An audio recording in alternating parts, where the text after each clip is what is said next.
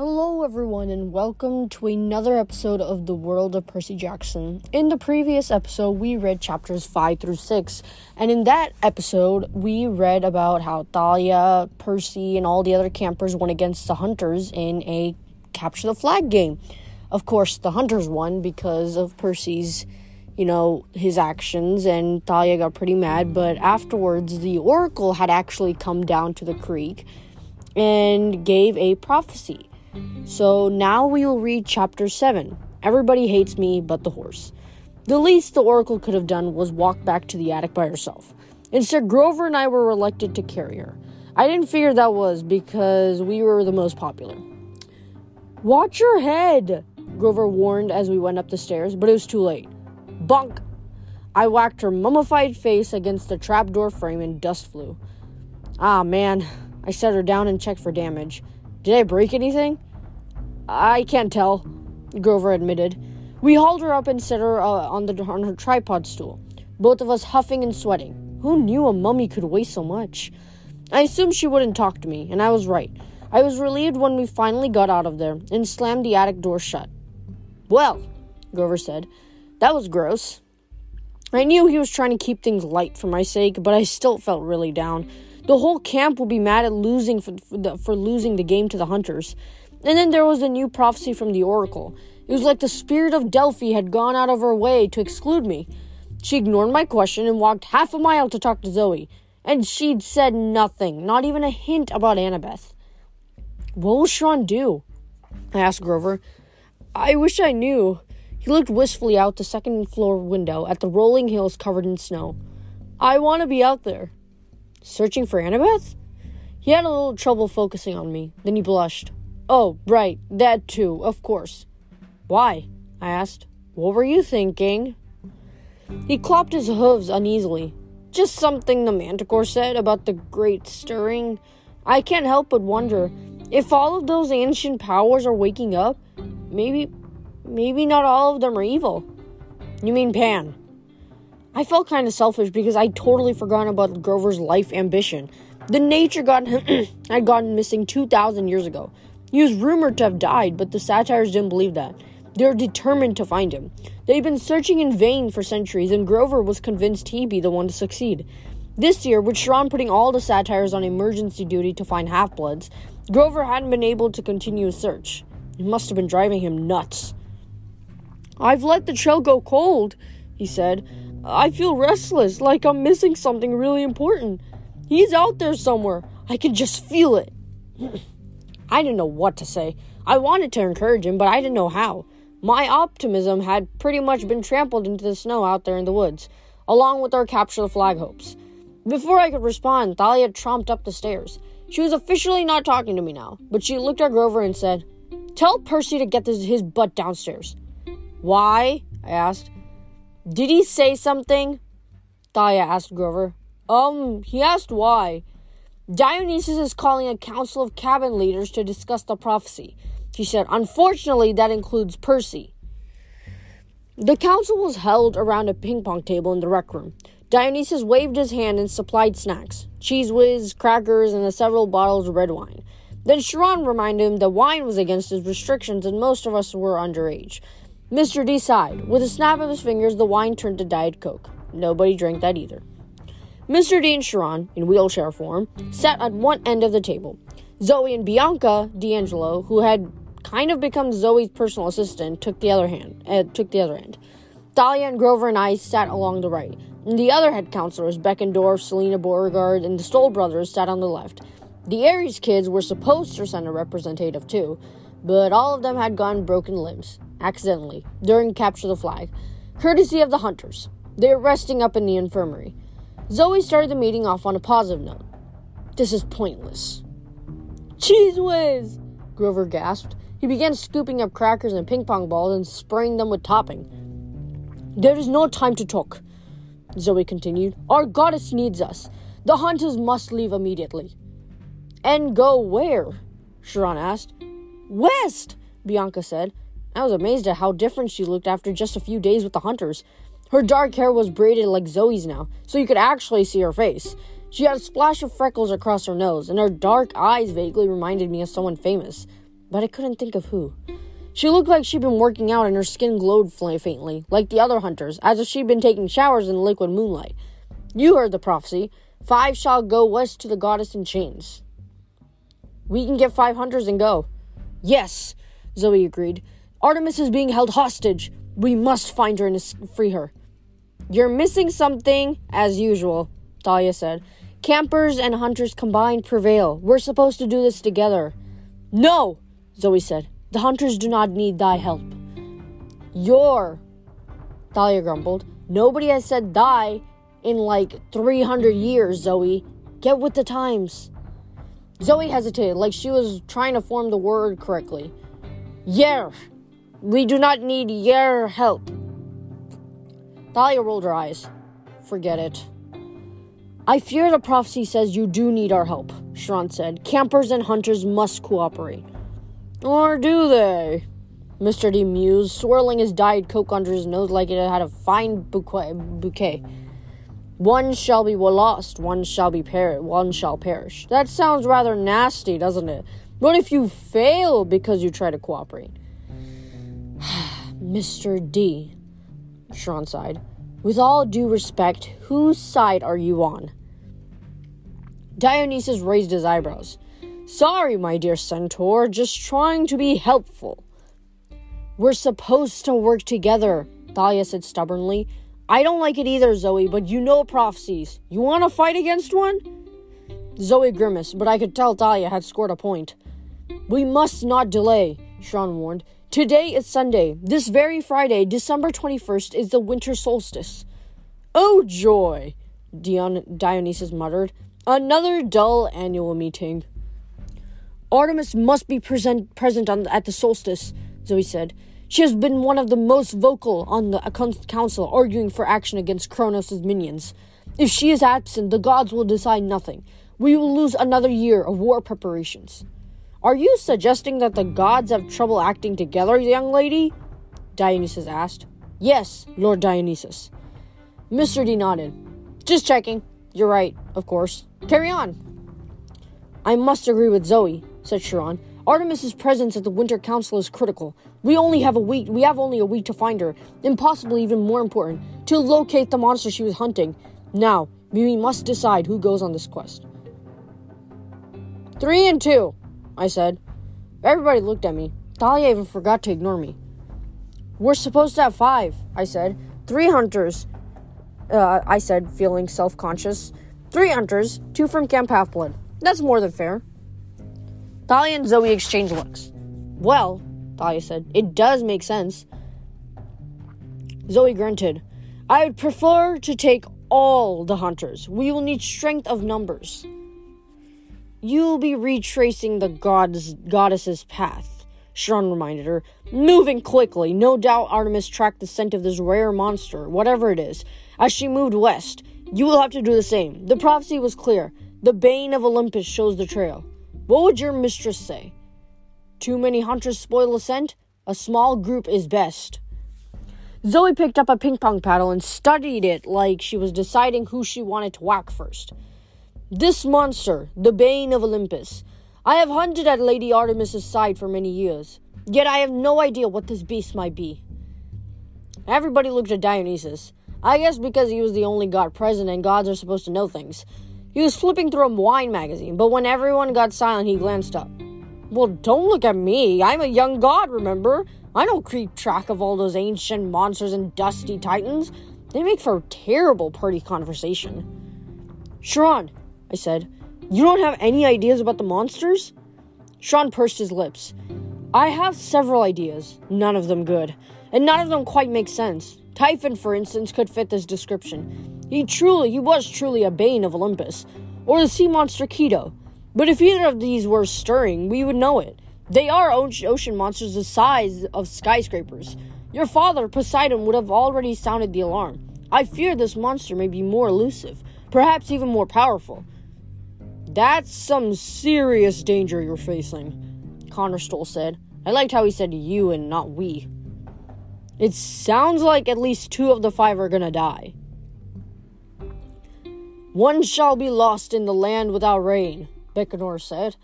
If I were you, I'd stay out of the desert. There was a muttering of agreement. And the Titan's curse was, must one withstand, Selena said. What could that mean? I saw Chiron and Zoe exchange a nervous look, but whatever they were thinking, they didn't share it. One shall perish by its parent's hand, Grover said in between bites of cheese whiz and ping pong balls. How is that possible? Whose parent would kill them? There was heavy silence around the table.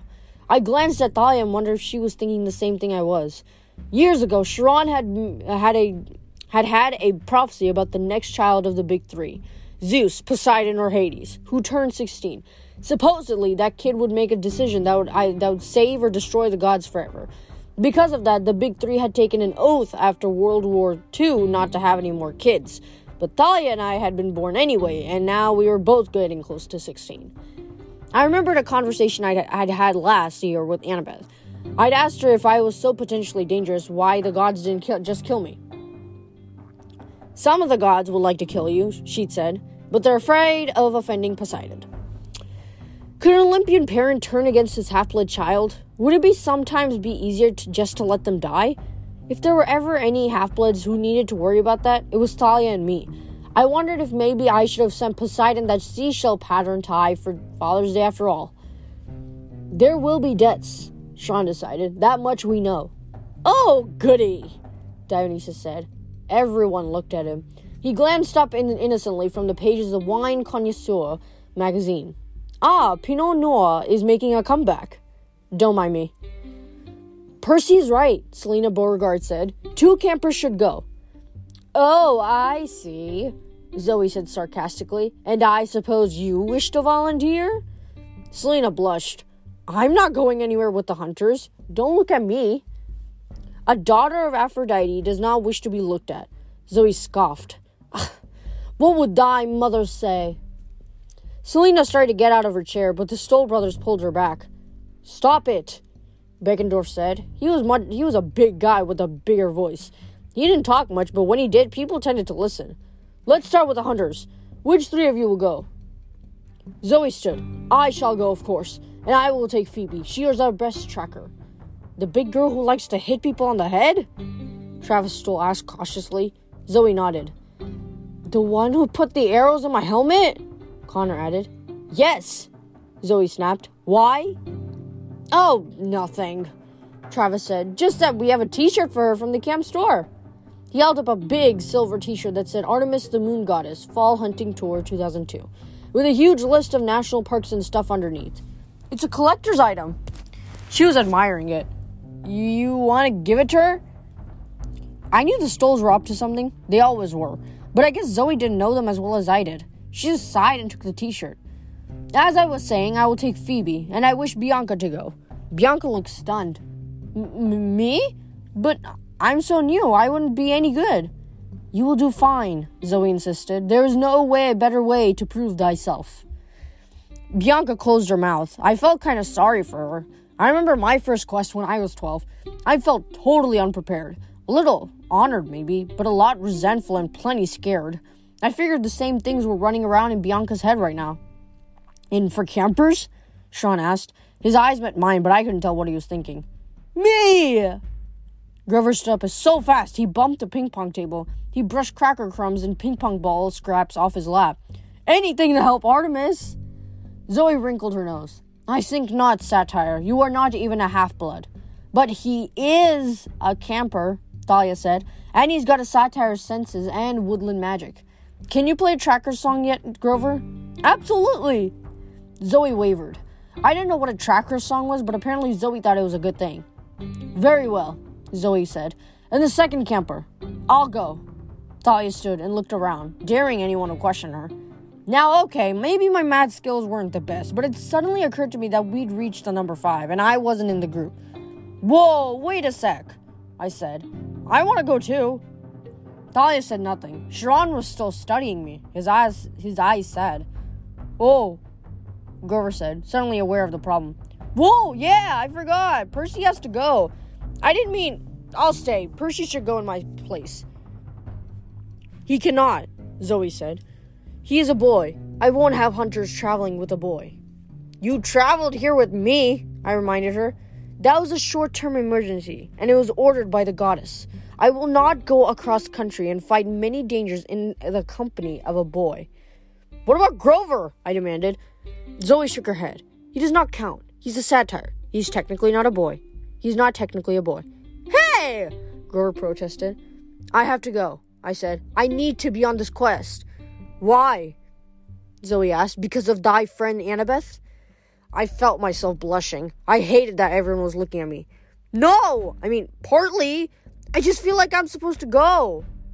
Nobody rose to my defense. Mr. D looked bored, still reading my magazine. Selena, the Stoll brothers, and Beckendorf were staring at the table. Bianca gave me a look of pity.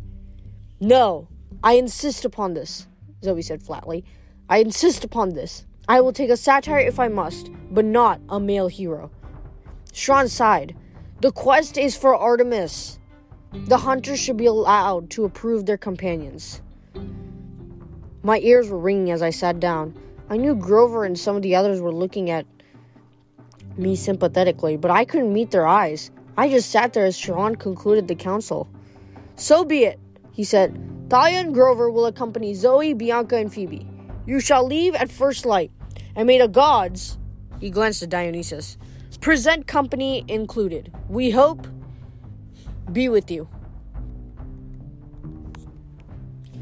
I didn't show up for dinner that night, which was a mistake because Chiron and Grover came looking for me. Percy, I'm so sorry, Grover said, sitting next to me on the bunk. I didn't know that that you'd honest. He started to sniffle, and I figured if I didn't cheer him up, he'd either start bawling or chewing up my mattress. He tends to get, eat household objects whenever he gets upset. It's okay, I lied. Really, it's fine. Grover's lower lip trembled. I wasn't even thinking. I was so focused on helping Artemis. But I promise, I, I'll look everywhere for Annabeth. If I can find her, I will. I nodded and tried to ignore the big crater that was opening in my chest. Grover, Chiron said, perhaps you'd let me have a word with Percy? sure, he sniffled. Chiron waited. Oh, Grover said, you mean alone? Sure, Chiron. He looked at me miserably. See? Nobody needs a goat. He trotted out the door, blowing his nose on his sleeve. Chiron sighed and knelt on his horse legs. Percy, I don't pretend to understand prophecies. Yeah, I said. Well, that's may that maybe that's because they don't make any sense. Chiron gazed at the saltwater spring gurgling in the corner of the room. Thalia would not have been my first choice to go on this quest. She's too impetuous. She acts without thinking. She's too sure of herself. Would you have chosen me? Frankly, no, he said. You and Thalia are much alike. Thanks a lot. He smiled. The difference is that you are less sure of yourself than Thalia. That could be good or bad, but one thing I can say both of you together would be a dangerous thing. We could handle it. The way you handled it at the creek tonight? I didn't answer. He nailed me. Perhaps it is for the best, Chiron mused. You can go home to your mother for the holidays. If we need you, we can call. Yeah, I said. Maybe. I pulled Riptide out of my pocket and set it on my nightstand. I it didn't seem that I'd be using it for anything but writing Christmas cards. When he saw the pen, Chiron grimaced. It's no wonder Zoe doesn't want you along. I suppose. Not while you're carrying that particular weapon. I didn't understand what he meant. Then I remembered something he told me a long time ago when he first gave me the magic sword. It is a long and tragic history which we not need which we need not go into. I wanted to ask him about that, but then he pulled a golden drachma from his saddlebag and tossed it to me. Call your mother, Percy. Let her know you're coming home in the morning. And, uh, for what it's worth, I almost volunteered for this quest myself. I would have gone, if not for the last line. One shall perish by a parent's hand? Yeah. I didn't need to ask. I knew Chiron's dad was Kronos, the evil Titan Lord himself. The line would make perfect sense if Chiron went on the quest. Kronos didn't care for anyone, including his own children. Chiron, I said, you know what this Titan's curse is, don't you? His face darkened. He made a claw over his heart and pushed outward, an ancient gesture for warding off evil. Let us hope the per- prophecy does not mean what I think. Now, good night, Percy, and your time will come. I'm convinced of that. There's no need to rush. He said your time the way people did when they meant your death. I didn't know Chiron meant it that way, but look, the look in his eyes made me scared to ask. I stood at the saltwater spring, rubbing Chiron's coin in my hand and trying to figure out what to say to my mom. I really wasn't in the mood to have one more adult tell me that doing nothing was the greatest thing I could do, but I figured my mom deserved an update. Finally, I took a deep breath and threw in the coin. Oh, goddess, accept my offering. The mist shimmered. The light from the bathroom was just enough to make a faint rainbow. Show me Sally Jackson, I said. Upper East Side, Manhattan. And there in the mist was a scene I did not expect. My mom was sitting at our kitchen table with some guy. They were laughing hysterically. There was a big stack of textbooks between them. The man was, I don't know, 30 something with longish salt and pepper hair and a brown jacket over a black t shirt. He looked like an actor, like a guy who might play an undercover cop on television.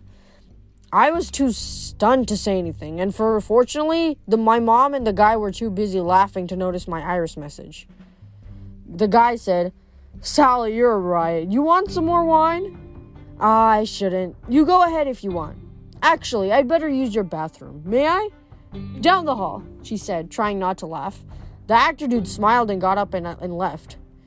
Mom, I said. She jumped so hard she almost knocked her textbooks off the table. Finally, she focused on me. Percy! Oh, honey, is everything okay? What are you doing? I demanded. She blinked. Oh, homework! Then she seemed to understand the look on my face. Oh, honey, that's just Paul. Um, Mr. Blofis. He's in my writing seminar. Mr. Blofis? Blofis. He'll be back in a minute. Percy, tell me what's wrong.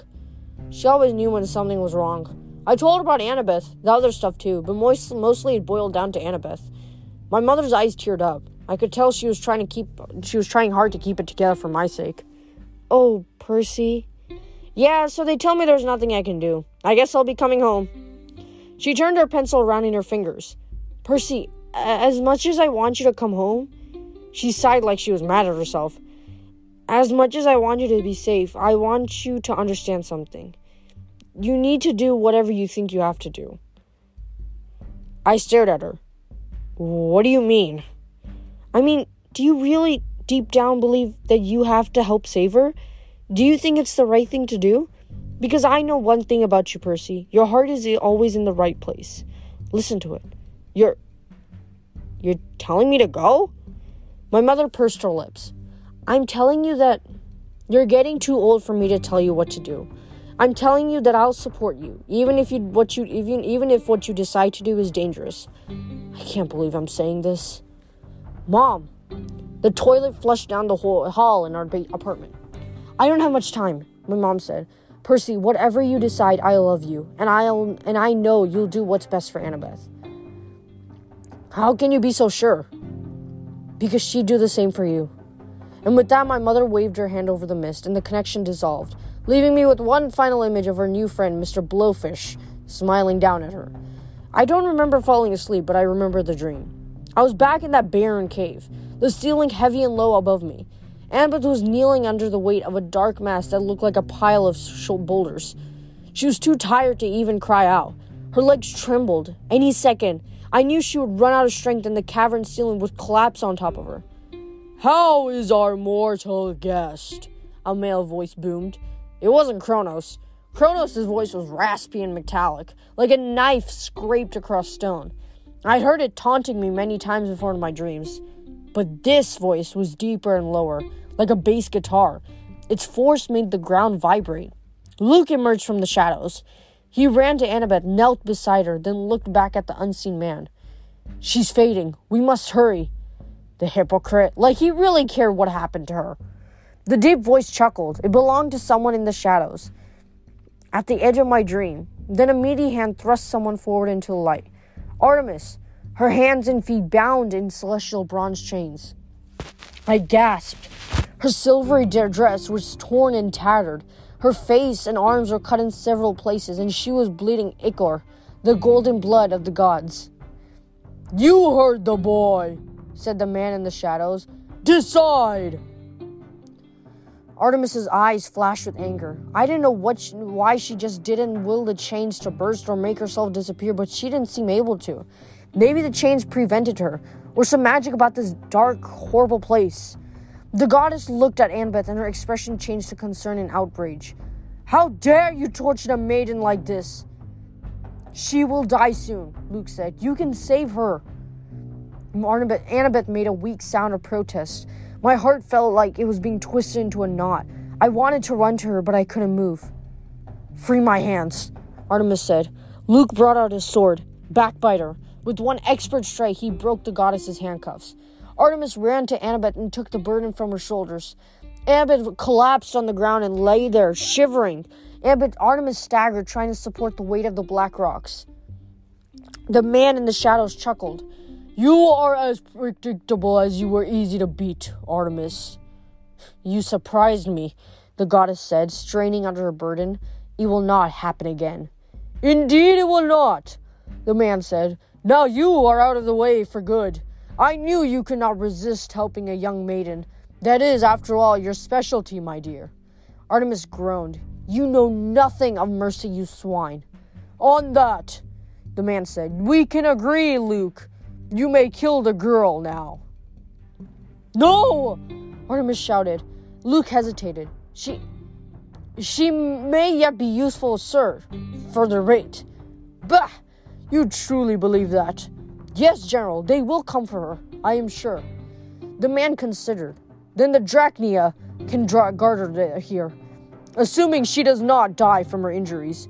You may keep her alive until winter solstice. After that, if our sacrifice goes as planned, her life will be meaningless. The lives of all mortals will be meaningless. Luke gathered up Annabeth's listless body and carried her away from the goddess. You will never find the monster you seek, Artemis said. Your plan will fail. How little you know, my young goddess, the man in the shadow said. Even now, your darling attendants begin their quest to find you. They shall play directly into my hands. Now, if you'll excuse us, we have a long journey to make. We must greet your hunters and make sure their quest is challenging. The man's laughter echoed in the darkness, shaking the ground until it seemed the whole cavern ceiling would collapse. I woke with a start. I was sure I'd heard a loud banging. I looked around the cabin. It was dark outside. The salt spring still gurgled. No other sounds but the hoot of an owl in the woods and the distant surf on the beach. In the moonlight on my nightstand was Annabeth's New York's New York Yankees cap. I stared at it for a second and then bang. Bang. Someone or something was pounding on my door. I grabbed Riptide and got out of the bed. Hello?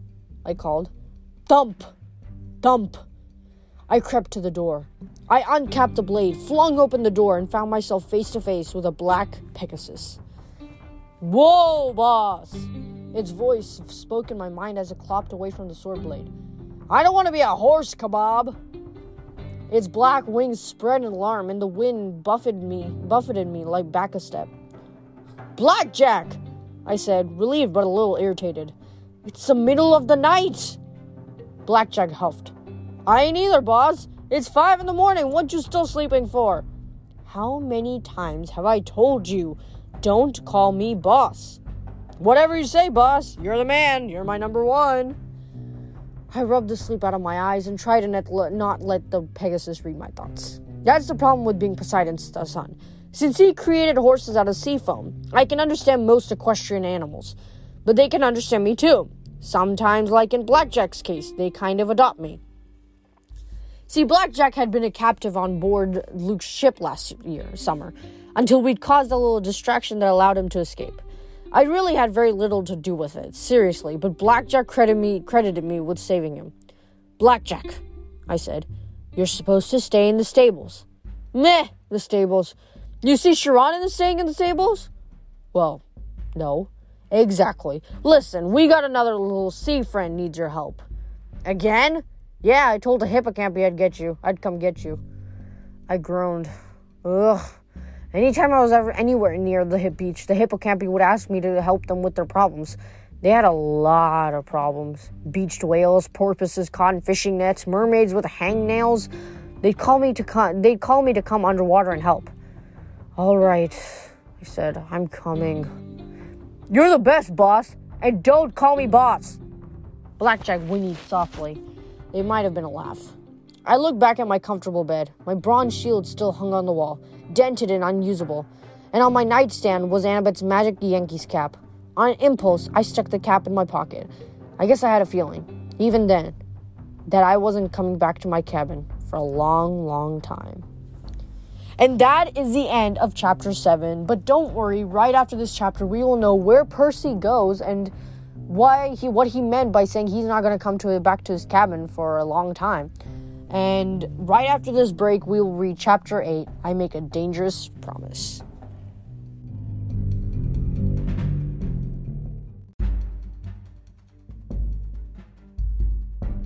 And we are back from the ads, and now we will read chapter 8 I Make a Dangerous Promise. Blackjack gave me a ride down the beach, and I have to admit, it was cool. Being on a flying horse, skimming over the waves at 100 miles an hour with the wind in my hair and the sea spray in my face, hey, it beats water skiing any day. Here! Blackjack slowed and turned into a circle. Straight down! Thanks! I tumbled off his back and plunged into the icy sea. I'd gotten more comfortable doing stunts like that the past couple of years. I could pretty much move however I wanted to un- uh, wanted to underwater, just by willing the ocean currents to change around me and propel me along. I could breathe underwater no problem, and my clothes never got wet unless I wanted them to. I shot the uh, shot down into the darkness. 20, 30, 40 feet. The pressure wasn't uncomfortable. I never tried to push it to see if there was a limit to how deep I could dive. I knew most regular humans couldn't go past 200 feet without crumpling like an aluminum can. And I should have been blind too, this deep in the water at night, but I could see the heat from living forms and the cold of the currents. It's hard to describe. It wasn't like regular seeing, but I could tell where everything was. As I got closer to the bottom, I saw three hippocampi, fish tailed horses, swimming in a circle around an overturned boat. The hippocampi were beautiful to watch. Their fish tails shimmered in rainbow colors, glowing phosphorescent. Their manes were white and they were galloping through the water the way nervous horses do in a thunderstorm. Something was upsetting them. I got closer and saw the problem. A dark shape, some kind of animal, was wedged halfway under the boat and tangled in a fishing net. One of those big nets they use on trawlers to catch everything at once. I hated those things. It was bad enough they drowned porpoises and dolphins, but they also occasionally caught mythological animals. When the nets got tangled, some lazy fisherman would just cut them loose and let the trapped animals die. Apparently, this poor creature had been mucking around on the bottom of Long Island Sound and had somehow gotten itself tangled in net of this sunken fishing boat. It had, had tried to get out and managed to even get managed to get even more hopelessly stuck, shifting the boat in the process. Now the wreckage of the hull, which was resting against a big rock, was teetering and threatening to collapse on top of the tangled animal. The hippocampi were swimming around frantically, wanting to help but not sure how. One was trying to chew the net, but hippocampi teeth are just aren't meant for cutting rope. Hippocampi are really strong, but they don't have hands, and they're not. Shh! All that smart. Free it, Lord! A hippocampus said when it saw me. The others joined in, asking the same thing. I swam in for a closer look at the tam- tangled creature. At first, I thought it was a young hippocampus. I'd rescued several of them before, but then I heard a strange sound something that did not belong underwater. Murr! I got next to the thing and I saw it was a cow. I mean, I'd heard of sea cows, but like manatees and stuff, but this was really was a cow with the back end of a serpent. The front half was a calf, a baby, with black fur and big sad brown eyes and a white muzzle. And its back half was a black and brown snaky tail with fins running down the top and bottom like an enormous eel. Whoa, little one, I said. Where did you come from? The, cle- the creature looked at me sadly. But I couldn't understand its thoughts. I only speak horse. We don't know what it is, Lord, one of the hippocampi said. Many strange things are stirring. Yeah, I murmured. So I've heard. I uncapped Riptide, and the sword grew to full length in my hands, its bronze blade gleaming in the dark. The cow serpent freaked out and started struggling against the net, its eyes full of terror. Whoa! I said, I'm not gonna hurt you. Just let me cut the net. Just the cow, but the cow serpent thrashed around and even got, got even more tangled. The boat started to tilt, stirring up the muck on the sea bottom and threatening to topple onto, onto the cow serpent. The hippocampi whinnied in a panic and thrashed in the water, which didn't help. Okay, okay, I said. I put away the sword and started speaking as calmly as I could so the hippocampi and the cow serpent would stop panicking. I didn't know if it was possible to get stampeded up underwater, but I didn't really want to find out. It's cool. No sword. See? No sword, calm thoughts, seagrass, mama cows, vegetarian vegetarianism. I doubted the cow serpent understood what I was saying, but it responded to the tone of my voice. The hippocampi were still skittish, but they stopped swirling around me quite so fast. Free it, Lord, they pleaded. Yeah, I said. I got that part, I'm thinking. But how could I free the cow serpent when she, I decided it was probably a she, panicked at the sight of a blade? It was like she'd seen swords before and knew how dangerous they were. All right, I told the hippocampi. I need all of you to push exactly the way I tell you. First, we started with the boat. It wasn't easy, but with the strength of three horses power, we managed to shift the wreckage so it was no longer threatening to collapse on the baby cow serpent. Then I went to work on the net untangling it section by section, getting lead weights and fishing hooks straightened out, yanking out knots around the cow serpent's hooves. It took forever. I mean, it was worse than the time I had to untangle all of my video game controller wires. The whole time I kept talking to the cowfish, telling her everything was okay while she mooed and moaned. It's okay, Bessie, I said. Don't ask me why I started calling her that. It just seemed like a good cow name. Good cow, nice cow. Finally, the net came off, and the cow serpent zipped through the water and did a happy somersault. The hippocampi whinnied with joy. Thank you, Lord. Moo! The cow serpent nuzzled me and gave me the big brown eyes. Yeah, I said, that's okay, nice cow. Well, stay out of trouble. Which reminded me, I've been in the water how long? An hour at least. I had to get back to my cabin before Argus or the Harpies discovered I was breaking curfew. I shot to the surface and broke through. Immediately, Blackjack zoomed down and let me catch hold of his neck. He lifted me into the air and took me back toward the shore. Success, boss? Yeah, we rescued a baby something or other. Took forever. Almost got stampeded. Good deeds are always dangerous, boss. You saved my sorry mane, didn't you? I couldn't help thinking about my dream. With Annabeth crumpled and lifeless in Luke's arms, here I was rescuing baby monsters, but I couldn't save my friend. As Blackjack flew back toward my cabin, I happened to glance at the dining pavilion. I saw a figure, a boy hunkered down behind a Greek column, like he was hiding from someone. It was Nico, but it wasn't even dawn yet. Nowhere near time for breakfast. What was he doing up there? I hesitated. The last thing I wanted was more time for Nico to tell me about his Mythomagic game. But something was wrong. I could tell him by the way he was crouching. Blackjack, I said, set me down over there, will ya? Behind that column. I almost blew it. I was coming up the steps behind Nico. He didn't see me at all. He was behind a column, peeking around the corner, all his attention focused on the dining area. I was five feet away from him, and I was about to say, What are you doing? real loud, when it occurred to me that he was pulling a Grover. He was spying on the hunters. There were voices, two girls talking at one of the dining tables. At this ungodly hour of the morning, well, unless you're the goddess of dawn, I guess, I took Annabeth's magic cap out of my pocket and put it on. I didn't feel any different, but when I raised my arms, I couldn't see them. I was invisible.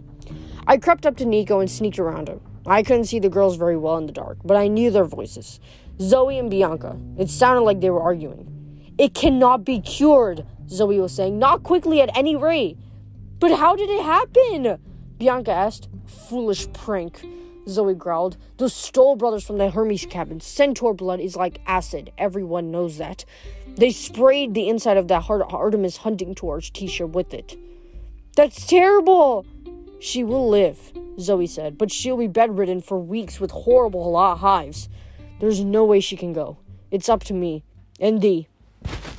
The prophecy, Bianca said. If Phoebe can't go, we only have four. We'll have to pick another. There is no time, Zoe said. We must leave at first light. That's immediately. Besides, the prophecy said we would lose one. In the land without rain, Bianca said. But that can't be here. It might be, Zoe said, though she didn't seem convinced. The camp has magic borders. Nothing, not even weather, is allowed in without permission. It could be a land without rain. But, Bianca, hear me. Zoe's voice was strained. I. I can't explain, but I have a sense that we should not pick someone else. It would be too dangerous. They would meet an end worse than Phoebe's. I don't want Chiron choosing a camper as our fifth companion, and I don't want to risk another camp hunter. Bianca was silent. You should tell Thalia the rest of your dream. No, it would not help. But if your suspicions are correct about the general, I have thy word not to talk about that, Zoe said. She sounded really anguished. We will find out soon enough. Now come, dawn is breaking. Nico scooted out of their way. He was faster than me. As the girl sprinted down the steps, Zoe almost ran into me. She froze, her eyes narrowing. Her eye, her hand crept toward her bow, but then Bianca said, "The lights of the big house are on. Hurry!" And Zoe followed her out of the pavilion. I could tell was Nick what Nico was thinking. He took a deep breath and was about to run after his sister. When I took off the invisibility cap and said, "Wait." He almost slipped on the icy steps as he spun around to find me. Where did you come from? I've been here the whole time. Invisible. He mouthed the word invisible. Wow. Cool. How did you know Zoe and her sister were here? He blushed. I heard them walk by the Hermes cabin. I don't I don't sleep too well at camp, so I heard footsteps and them whispering, so I kind of followed. And now you're thinking about following them on the quest, I guessed. How did you know that? Because if it was my sister, I'd probably be thinking the same thing. But you can't. He looked defiant. Because I'm too young? Because they won't let you. They'll catch you and send you back here.